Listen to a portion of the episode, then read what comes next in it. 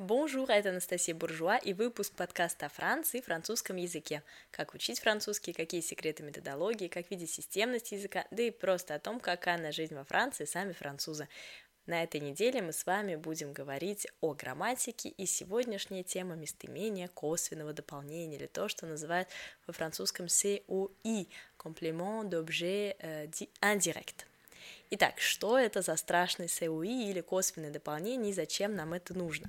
Я вас отсылаю сразу, если вы еще не встречались с предыдущим выпуском, не слушали предыдущие выпуски про СУД, про прямое дополнение, лучше поставьте подкаст на паузу и вернитесь к ним. Это было несколько недель назад.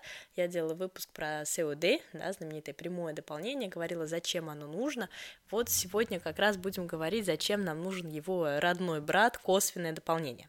Итак, логично из названия. Если есть прямое дополнение, значит, есть кривое, ну, то есть то, что мы называем косвенным. А в русском языке это будут те дополнения, которые отвечают на вопросы э, «кому чему».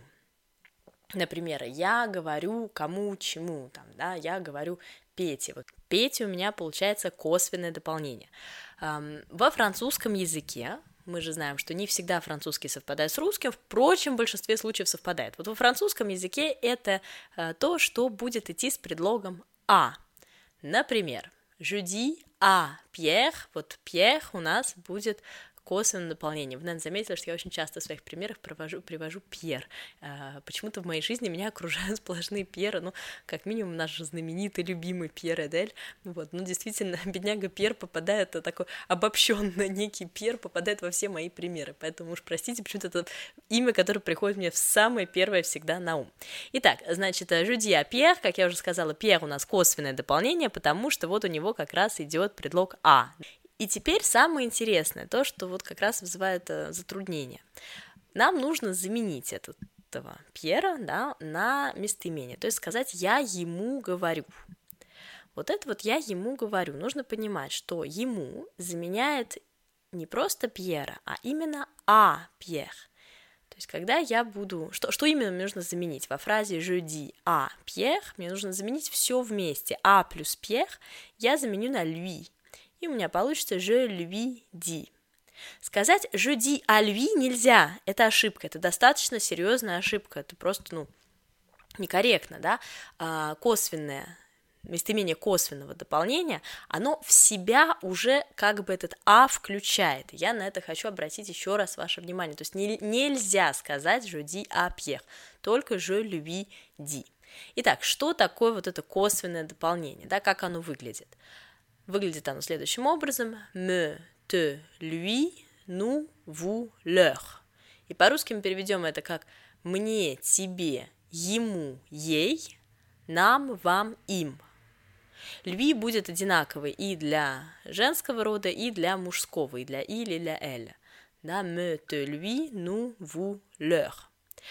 Еще раз по-русски мне, тебе, ему, ей, нам, вам, им. Ставим мы этот прямое, это прямое дополнение, естественно, снова перед глаголом. Ну, давайте снова будем использовать конструкцию dire, да, dire à quelqu'un. Давайте у меня будет фраза, например, там, elle dit à son mari. Она говорит своему мужу.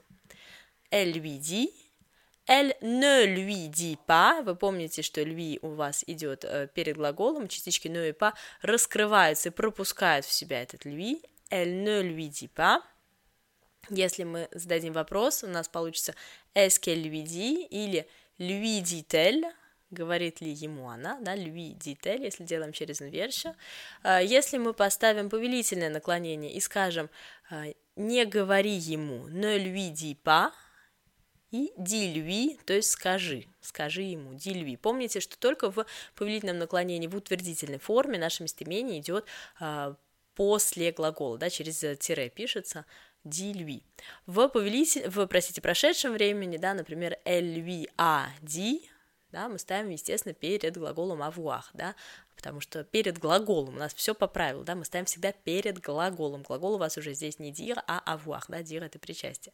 А если у вас два глагола, ставите перед инфинитивом. Например, она хочет ему сказать, elle veut lui dire, опять-таки по смыслу, потому что не она ему хочет, а она хочет ему сказать. То есть ведет себя это косвенное дополнение, me te lui nous абсолютно так же, как и прямое, э, ставится всегда перед глаголом, только вот повелительное наклонение в утвердительной форме, там будет небольшой нюанс.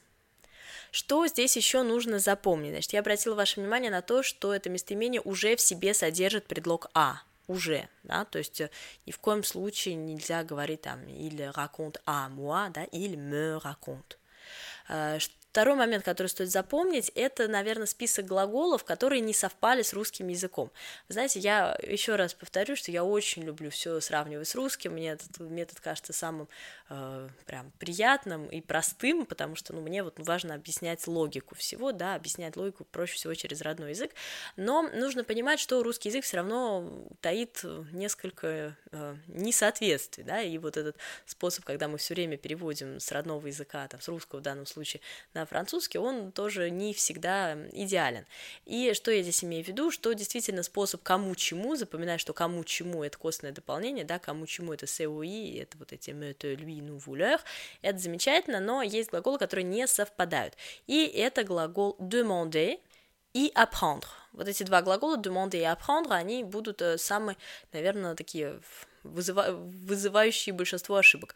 Давайте сейчас покажу сразу на примерах. Глагол demander – спрашивать. По-русски спрашивать кого что. По-французски спрашивать кому чему, потому что мы говорим demander à quelqu'un, мы говорим je lui demande.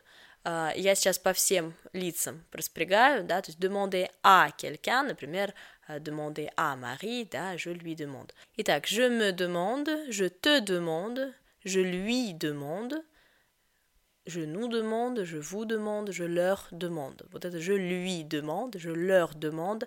На это, пожалуйста, внимание. И то же самое с глаголом apprendre. По-русски учить кого что, да, учить кого-то, э, что я имею в виду там, учить кого-то плавать, например, да, я учу там дочку плавать.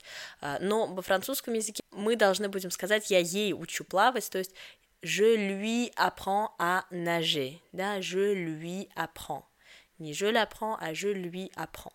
Вот еще раз ваше внимание на два глагола. Je lui demande и je lui apprends, потому что это глаголы, требующие после себя э, косвенного дополнение, да, demander à quelqu'un и apprendre à quelqu'un. Кстати говоря, на самом деле сейчас мы затрагиваем немножко более э, глубокую тему, именно тему управления глаголов, то есть какой предлог идет после каждого глагола. Здесь, ну, вы знаете, нужно запоминать. Э, каждый раз, когда встречаете какой-то глагол, ну, запоминаем, да, как там он выглядит, э, какой после него идет предлог. Прям сразу учим всегда глаголы с предлогом.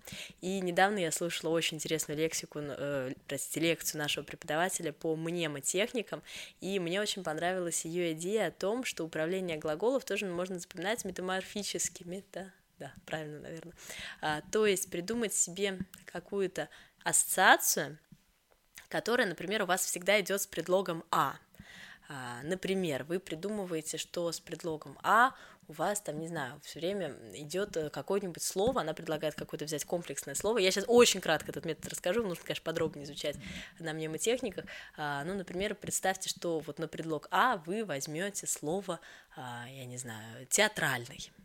Да? И каждый раз, когда вы видите глагол, который требует после себя предлога «а», вы, ну, например, этот глагол у вас будет стоять на сцене в театре, или у него будет там какой-нибудь шапочка бинокля, да, вот какой-нибудь на нем театральный бинокль, или там перо будет какое-то торчать, или, например, сзади этого слова, да, вот вы видите глагол demander, а сзади вы визуально представляете там вот, не знаю, сидение портера, или а, наоборот там занавес, ну, то есть что-то театральное, да, там маску, может быть, вы представляете, что у вас там в слове demander над буквой э маска, то есть вот очень важно придумать какое-то одно слово, которое вы будете всегда как бы визуально накладывать на глагол с одним предлогом, то есть то, то же самое, на глагол «эде» мы также можем наложить вот это вот слово «театрально» и, там, не знаю, на глагол «эде» буквы «и» вместо «и», там, вот эту масочку, да, театральную какую-нибудь э, напишите, и получается такая интересная штука, да, что каждый раз, когда вы будете встречать глагол, э, вы визуально, если вы сделали один раз это упражнение, э, у вас будет, будут появляться какие-то, ну, такие странные ассоциации, да, с вот этим словом «театральное», а вы будете знать, что «театральное» — это значит «а» с предлогом «а», Если я вас сейчас не запутала, это хорошо, могла запутать, потому что очень кратко пыталась рассказать прекрасную технику, которая меня просто очень поразила и которая, мне кажется, очень хорошо запоминается, вот э, благодаря которой здорово запоминается управление глаголов. Но это мы уходим от темы. На самом деле, а, скорее всего, я очень эм, скоро попрошу нашего преподавателя сделать небольшие подкасты как раз про мне, по мнемотехникам. Мне кажется, это будет безумно полезно.